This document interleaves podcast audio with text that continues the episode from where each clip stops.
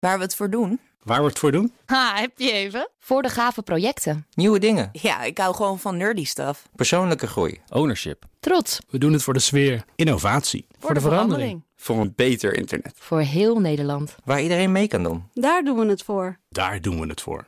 Waar doe jij het voor? Kom werken voor KPN en groei op jouw manier. Check de actuele vacatures op het gebied van data, security, development en networking op jobs.kpn.com/tech. Hoi, ik ben Carlijn Meinders. Dit is Wetenschap vanavond. 1 minuutje wetenschap voor tijdens de afwas. In 2015 won een onderzoeker een prijs met een mooi idee om het stropen van schildpadeieren tegen te gaan. Nep-eieren met GPS die de route van stropers verraden. En ze blijken echt te werken. In totaal werden 101 van deze goed lijkende nep-eieren in nesten geplaatst.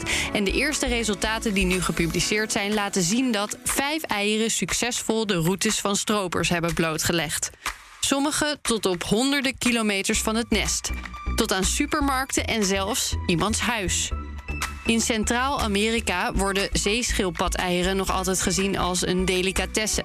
En dat terwijl alle zeven zeeschildpadsoorten bedreigd zijn. Het in de gaten houden en beschermen van alle nesten is niet te doen. En dus kan weten hoe handelsroutes lopen en wie betrokken zijn bij de smokkel van de eieren enorm waardevol zijn bij het beschermen van deze dieren.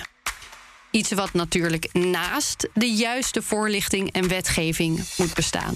Is één minuutje wetenschap niet genoeg en wil je elke dag een wetenschapsnieuwtje? Abonneer je dan op Wetenschap vandaag.